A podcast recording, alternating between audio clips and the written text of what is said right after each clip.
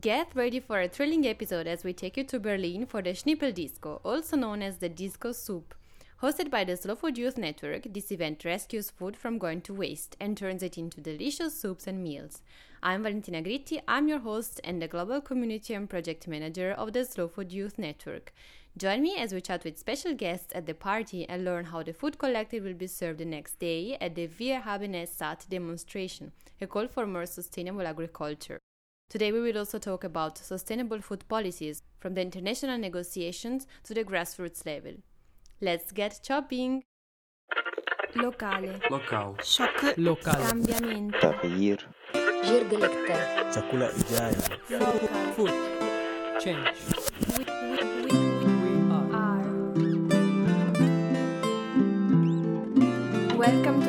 Youth Network podcast.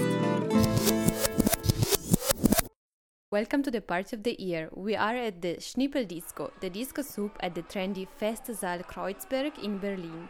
Can you hear that beat? DJs are spinning tunes and volunteers are chopping up rescued veggies at long tables. It's a scene like no other. We have a problem with a very big beetroot that apparently doesn't open up. The knives are not uh, uh, long enough. I can't divide it. it's you. Ah! I think I'm cutting onions because I have something white on. So, So no beetroots for you. no. Today, no. But you're gonna cry. Yes, I am. In the next room, there is a big stage where different speakers are giving talks related to sustainable agriculture and fair agricultural policies. And now it's our turn, so follow me on stage as I interview four international guests. We'll hear from Tyler Short, coordinator of the Youth Constituency for La Via Campesina at the Civil Society and Indigenous Peoples Mechanism for Relations with the United Nations Committee on World Food Security. He's also a farmer in Kentucky and board member of Family Farm Defenders. The second guest will be Edward Mukibi, president of Slow Food International and executive director of Slow Food Uganda, followed by Chengeto Sandra Muzira, a young farmer and activist fighting for small farmer rights in Zimbabwe. And finally, Adel Garrett, an agroecology master student and activist for the Berlin Slow Food Youth Network. Together, we'll discuss the impact of food policies on our local and global food systems and how European policies affect the global south. I'm going to start my interview asking the same question to all our guests. Good food for everyone. What does this mean to you? Tyler Short. Well, to me, good food to everybody means that we collectively must continue the political, economic, and social struggle to realize the basic human right to food for all. The right to food is universal and inherent to all of us. Human rights, by nature of being human, um, belong to everybody. They are indivisible. This means that the right to food cannot be separated from other human rights. So all human rights are interdependent. Edward Mukibi. To me, good food for everybody means uh, everyone should have access to food and should be able to afford good food. Food that is good for the planet, good for their health, good for their nutritional and dietary requirements, but also food that respects human dignity. Chengeto Sandra Muzira. Uh, good food to everybody. To me, it means uh, food that is easily accessible to all. It means food that is uh, culturally and traditionally appropriate. Uh, food that uh, fits within communities. Food that is not foreign. Food that uh, people of that community really consider to be their own food and their own taste. Adele Garrett. I've been working the past uh, few months in the dairy, and I've decided to um, narrow down the question a bit and talk about what good cheese is to me. Um, I think that's um, quite straightforward. It's uh, good and fair milk for the animals, the farmers, but also the people working on the farm. Um, it's a safe and clean process, an artisan know-how, and a ripening process that is uh, made with, with love. And I have not forgotten the, the second part of the question, which is to everybody. And um, those standards are also the standards that I, that I wish for everybody to have. Um, we are talking cheese here, so um, I would say, of course, in a small proportion, so that we can, um, yeah, still, so that every can, everybody can, can get a piece if they want, um, and um, also that we can still afford it in a few decades. Now let's listen to our guests one by one to get a better understanding of their knowledge on food policies. Let's start with Tyler Short and ask him how he combines his two roles youth coordinator and international negotiations on the one hand, and being a young farmer himself on the other. Yeah, I, I think a lot about this question whenever I'm in the fields. I listen to music, I listen to the birds, and I think about the political struggle that we're engaged in. Um, I'm on the board of a national level organization called Family Farm Defenders. We are a member of a national organization in the United States called the National Family Farm Coalition. And Family Farm Defenders is a member of the international peasant movement La Via Campesina, which founded 30 years ago. Um, so I'm one of the coordination committee members representing La Via Campesina in the Civil Society and Indigenous Peoples Mechanism for relations with the UN Committee on World Food Security. The CSIPM is an official participant of this United Nations committee. The Civil Society and Indigenous Peoples Mechanism is the largest international space for civil society organizations and social movements working toward the eradication of poverty and food insecurity. Uh, my main responsibilities are to coordinate the youth of the CSIPM and I'm also involved in the advisory group of the mechanism, and we inform the governance processes of this United Nations committee. Um, so I find connections through my global policy work, my national work, and my grassroots work, um, and I'll just name a few. Um, so it's really important that as small scale food producers, we recognize that we share similar problems in the United States to those of you all in Germany and other countries around the world, not just in the global north, but also in the global south. So these same problems, we're also trying to present similar solutions. Many of these problems are tied to access to and control over land and other productive resources. We also share problems such as access to and control over markets. Another problem is sexism and gender based discrimination and gender based violence, as well as the capture of governance processes by corporations. Some of the main solutions that we're all advocating for around the world include, as I noted, comprehensive and genuine agrarian reform we are trying to develop direct market relationships between producers and consumers, especially at the local level and the territorial levels, through community supported agriculture and farmers markets and very fun events like this disco soup. Um, we're fighting for popular peasant feminism and inclusive processes to make sure that um, sexual and gender diversities are also part of this movement to fight patriarchy. Um, and so, personally, on the farm that I work, I have direct land access.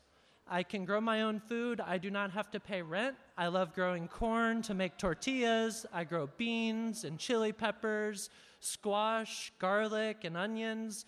All of this is for storage and for my own household consumption.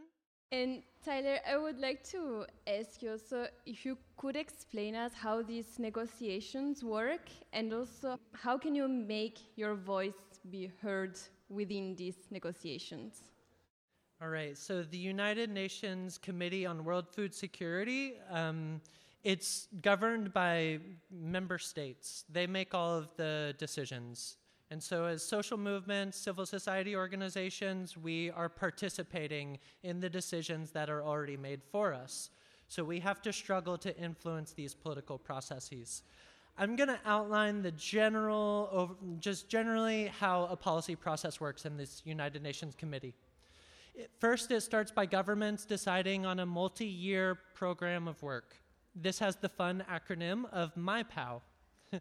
Um, so the work streams that are decided, there are two main results. One is policy recommendations, which is more of a short document that just outlines various themes for governments to address in their national policies.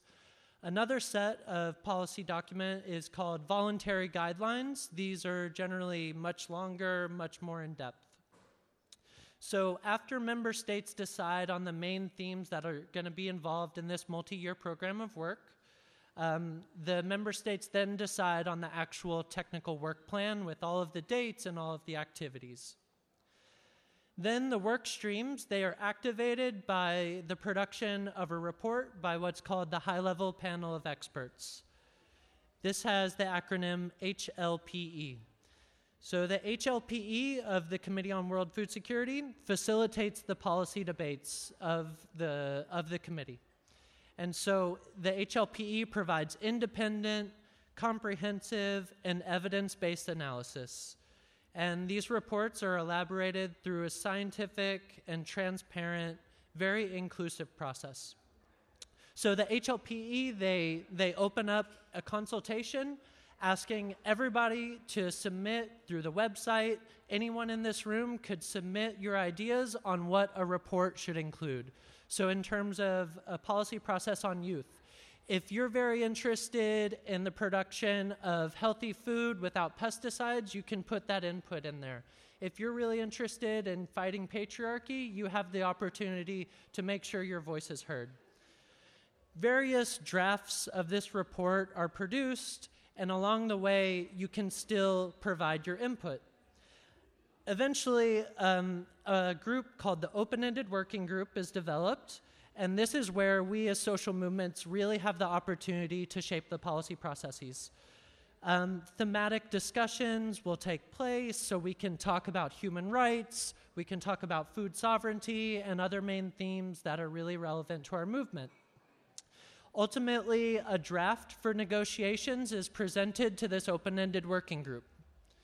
And then, in the headquarters of the United Nations Food and Agriculture Organization in Rome, we meet and we directly negotiate the text, line by line, word by word, the text of these policy documents. Also explains that we can all, as individuals, give our input in these negotiations by visiting the UN Committee on World Food Security website. Here there are links directing you to the High Level Panel of Experts HLPE consultations. While once the negotiations actually start, you can only contribute as an organization and not as an individual. So, with Tyler, we have talked about how international negotiations work and, in particular, the CSIPM. Now I'm going to ask Edward Mukibi, president of Slow Food International, how European policies impact food supply chains in the global south, especially regarding fairness, working conditions, and safety for farmers. This, this question is heavy on policy, but I'll try to break it down in very simple terms. I have, I've been studying uh, uh, food policy for quite long, especially the north south uh, relations, because uh, many of the policies uh, taken and uh, uh, formulated and implemented here in Europe, they greatly influence the global south governments. Many of the governments are looking at what is Europe doing that we can do. If it comes to deregulating GMOs uh, in Europe, many countries in the global south first want to see what Europe is doing, then they can also follow suit of that. So this is how one of the ways how these policies are rated. But I, I will also uh, talk directly about the shift. You know, many times uh, uh, we have this colonial relationship between global south and the global north. 500, 600 years ago, the new world, the old world relationship. These relationships, the political relationships are very old, but also um, in, in, for so many years, uh, the policies in the global north have been blamed for the massive dumping of European products on the African continent, on the Latin American continent, also in Asia, Southeast Asia. You find uh, so many American products in the Philippines, you find so many uh, uh, Spanish products in the Philippines, so many French products in West Africa, very cheap. That actually uh, disorganizes the and uh, undermines the food sovereignty efforts of the governments because many producers cannot cope up with the highly subsidized products uh, from the trade agreements. And uh, uh, the European Union has created a free trade area in Africa uh, where uh, um, we call it the CPA uh, in, in, in the, on the African continent, where there are treaties that have been signed.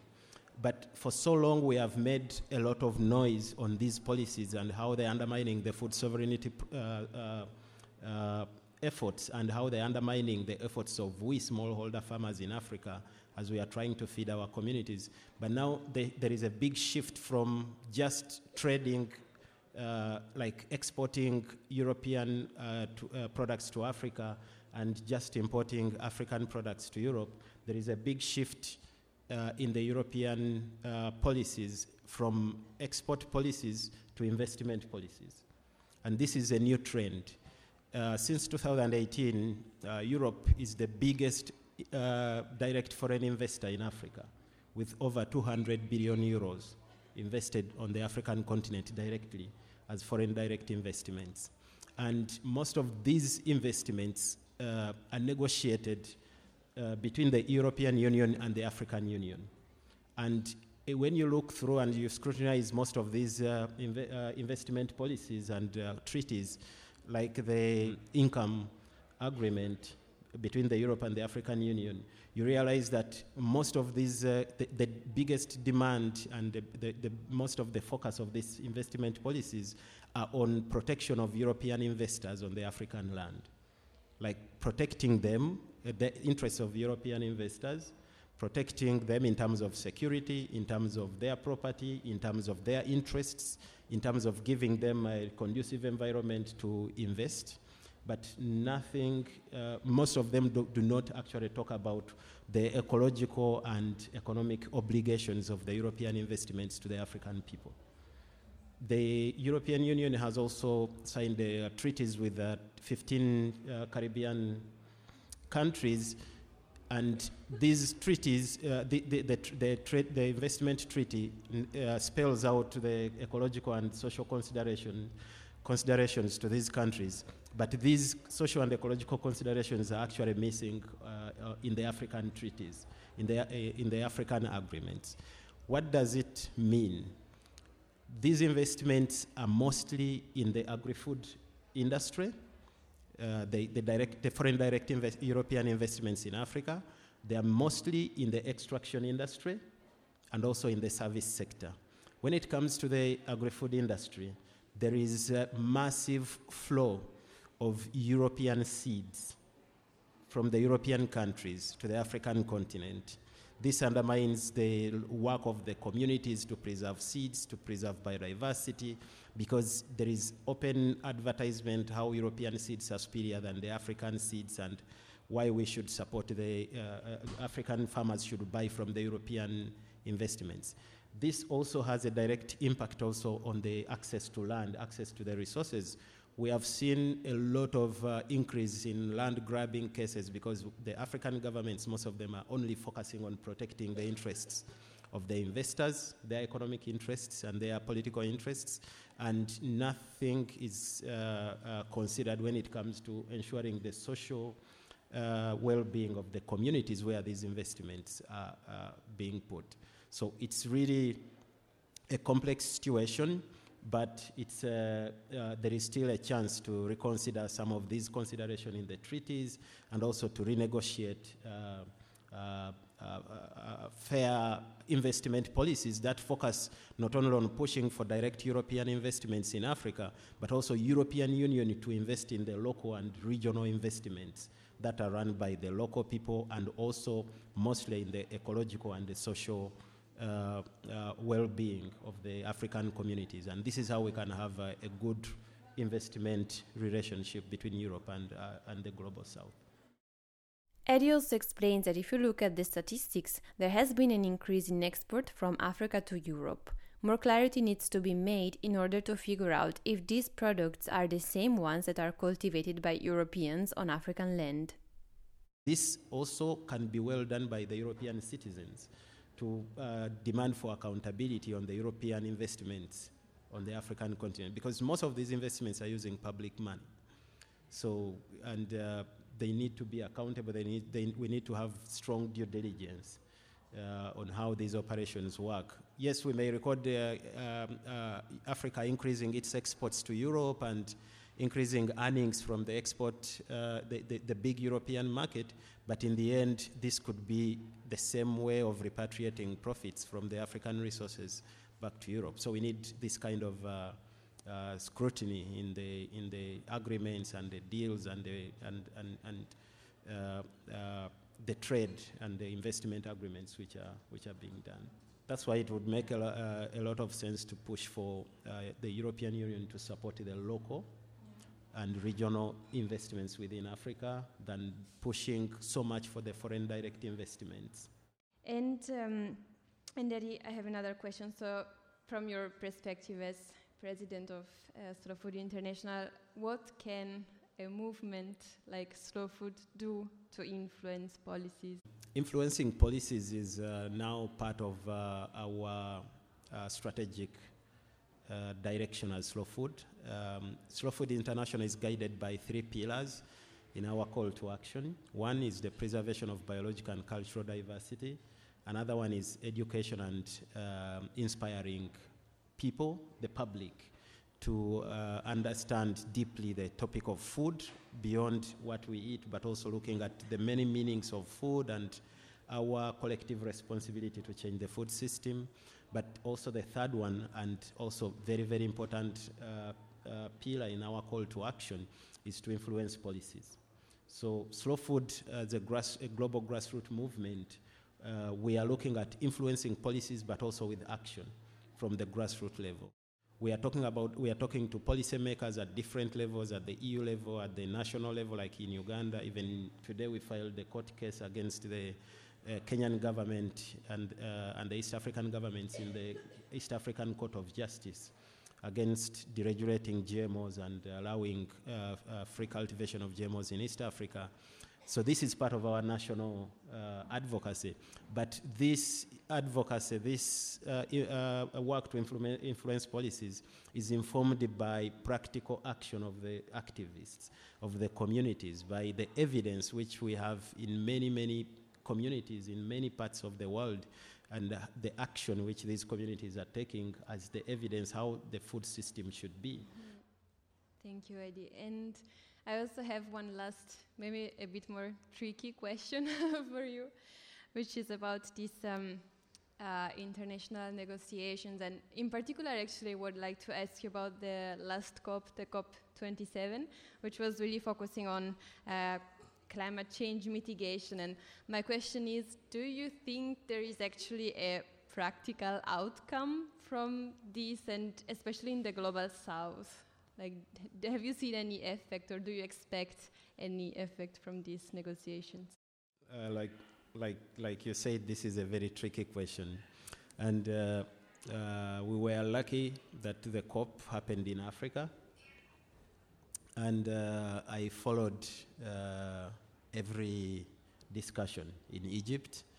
And uh, what I can say is that yes, it's good to have uh, international negotiations, but uh, in many cases, Personally, and also uh, from my experience, I believe that uh, most of these negotiations they end up lose meaning, especially if they take so long and nothing tangible comes out uh, immediately. After a negotiation, uh, like in COP, it takes a lot of effort to uh, follow up on these negotiations.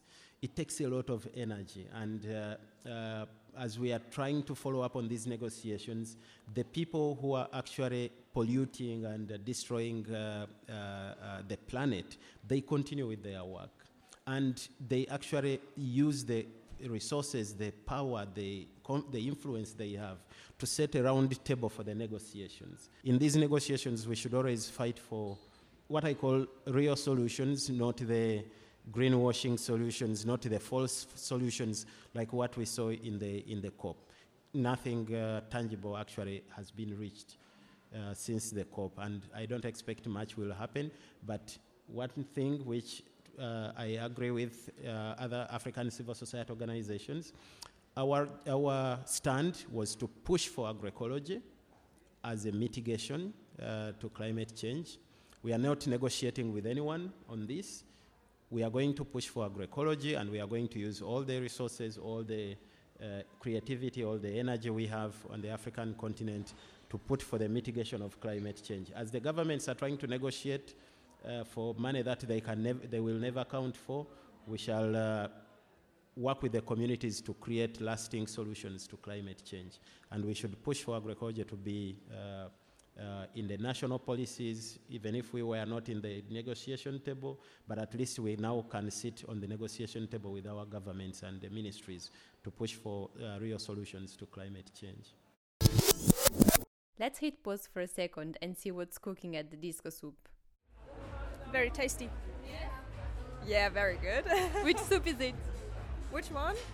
Um, I think like red beet and pumpkin and lots of other vegetables. So like very earthy.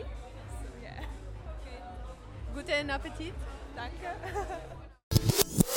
And now back to our next guest, Chengeto Muzira, young agroecological farmer from Zimbabwe, and let's ask her how she defines agroecology and what she means with climate justice. Okay, so agroecology for us is a holistic way of life. Uh, it is a holistic way of pro- production of food that is not harmful to either the people, the environment, or nature as well. Um, agroecology involves uh, whole communities, it involves creating interactions, connections, and relationships with the nature. We as people are, in a way, re- uh, in, in relation and connection to nature we, rea- we rely on the nature for food, we rely on the environment for medicines, we rely on uh, the environment for our cultural and traditional practices. So uh, that connection between the nature and envir- environment is what we call agroecology. That care that nature has to us and that we also reciprocate and give back to the, to the nature is what we call agroecology. Climate justice really builds the same and it tries by all means to create and uh, distract inequalities between uh, communities, if I may say. So, with climate justice, we are really advocating for building solidarity between communities because we carry each other's burdens building solidarity within communities because we've seen that climate change really affects women more. Women are the ones who have to work more in the field, women are the ones who have to take care of the family.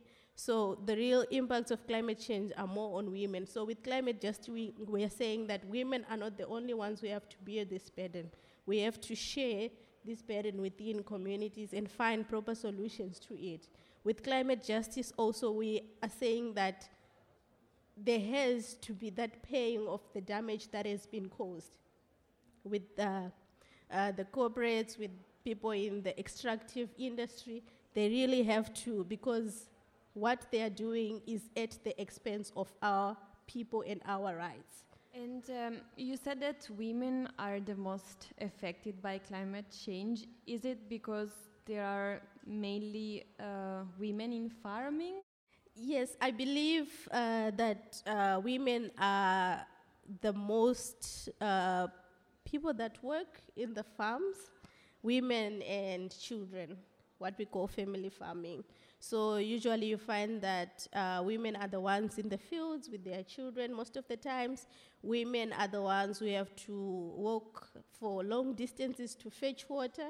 Like uh, if we look at our cultural and our traditional dynamics, obviously women are the ones who need to look after the family. So all these impacts are on them. And women are the seed custodians, the indigenous seed custodians.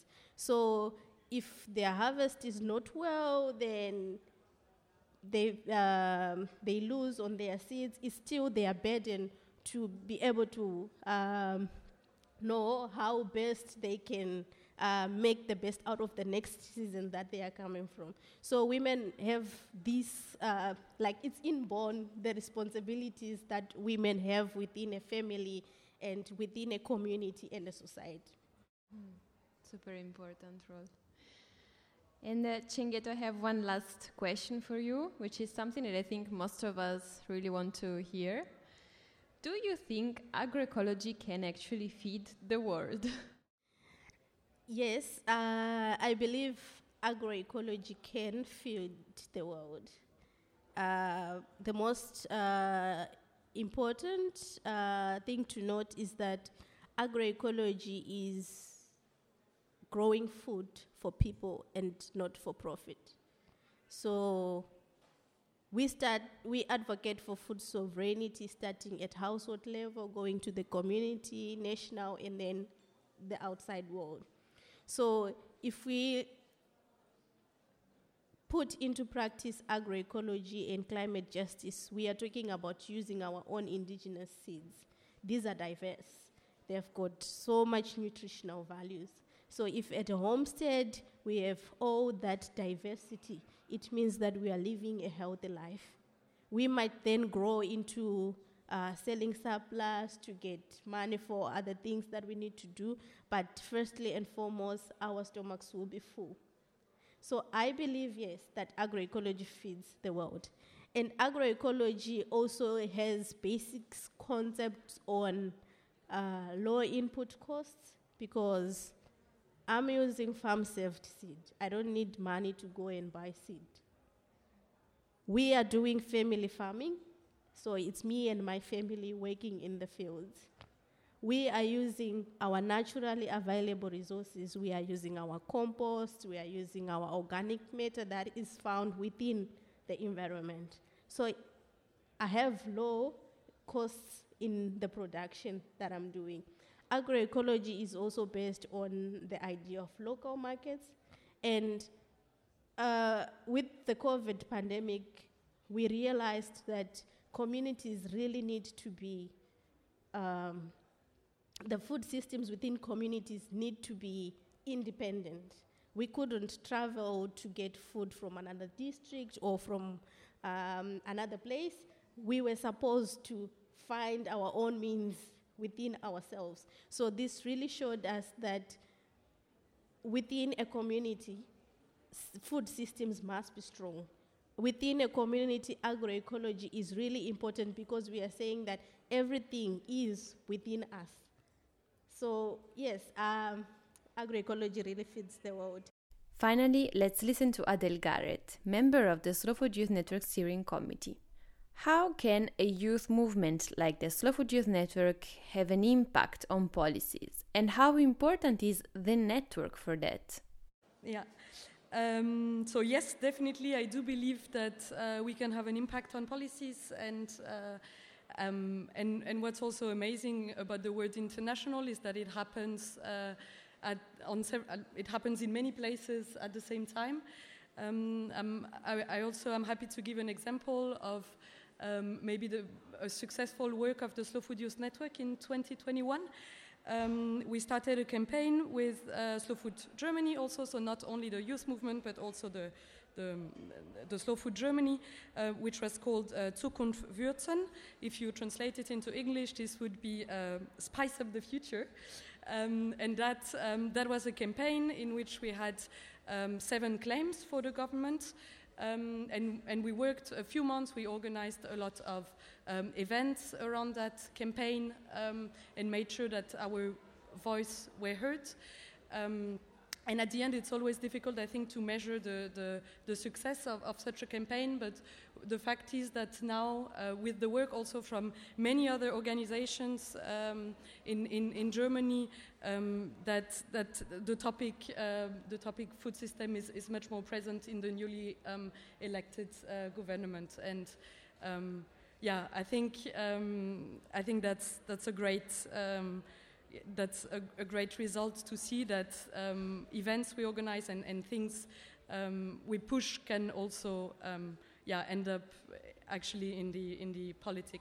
And, and to the, the question of, of how, the, um, how important the network is, I think without the network, such a, um, such a success could, could not happen. I think it's, it's the, the concept is, is, is very simple, um, but um, yeah, the more we are, uh, the better connected we are, the more powerful the actions also will be.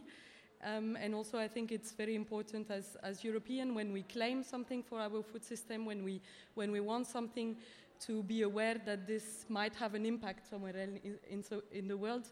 And, um, and yeah, in, in order to, to be aware of that, we must be connected. We must learn from each other, from, from, from all these other person in the Slow Food Youth International Network.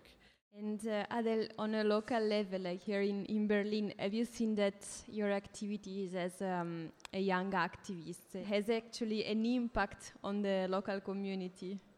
Um, yes, that's less new to me, the, the, being active in Berlin, so I'm also happy to, to talk about that. I think we've achieved a lot in the Slow Food Youth Network Berlin.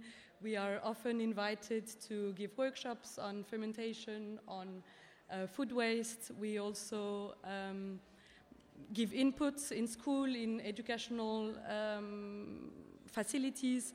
We are also asked sometimes to take part in, in panels discussion, also to moderate them.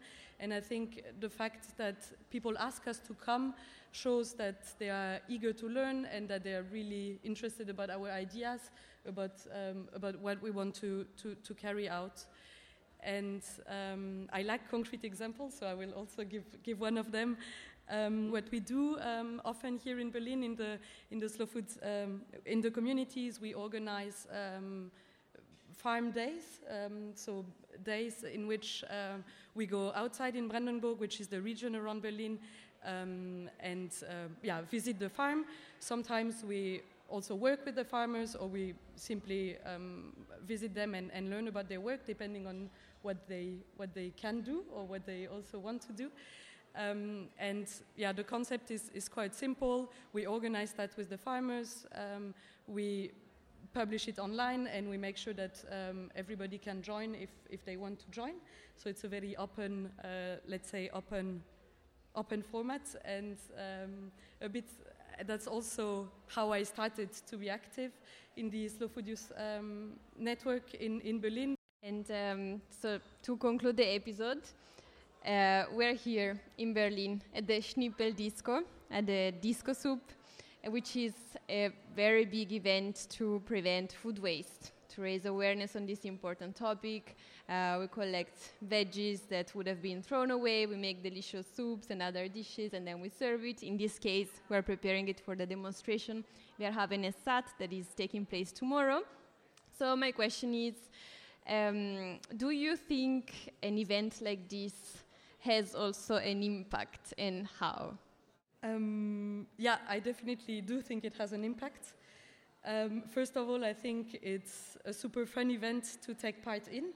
So it's really, um, it's really, it's really an event that creates community, that gets people together um, to chop veggies. And um, I don't know about you, but otherwise I'm not often invited to chopping parties, even though there are many uh, party concepts in Berlin, as some of you might know. Um, that's something really new, and I, I, mean that's something really amazing.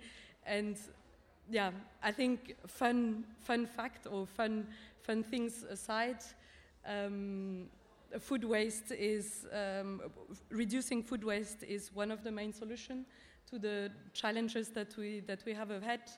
Uh, probably you've heard it many times tonight, but I will say it again. One third of the food that we produce is uh, lost or wasted. Um, and, um, and yeah, the, the Disco Soup format, I think, simply does a very good job at reminding us that this is the case. Um, and not only us, but also politicians who, let's not forget, um, are also uh, able to make laws and, uh, and uh, influence uh, those type of um, issues. Yeah. Uh, and it's fun also, super fun. Where are we? Where are we now? We are at the Schnippel Disco. The final ending, the final set. The party is happening. The people are amazing. And I'm happy to go to bed soon. Woo! ready for tomorrow? Yes, I want to be ready for tomorrow. Um, but we still have some work to do. But fortunately, we have so many helping hands I'm so glad about that. And I probably will get enough sleep for tomorrow. So, yeah, probably I'm going to be ready. Next up, we have the Wir haben es satt demonstration, where our disco soup will be served. But first, let's get some context. I've asked Lea Leimann, board member of Slow Food Germany, to give us a quick rundown of what this demonstration is all about. It's a big march taking place since I think 10, 11 years, a long, long time, and um, people come over, come come here from all over Germany, but also the the other countries, and we're marching together to. Um, to state that we want to have a change in the food system. Um, this year, the topic is um, good food for everyone. So, also connected to the slogan of slow food, um, where we also say we, we need a change because we want to feed everyone with good food. Für meine Generation, aber auch für die späteren Generationen äh, nachkommen.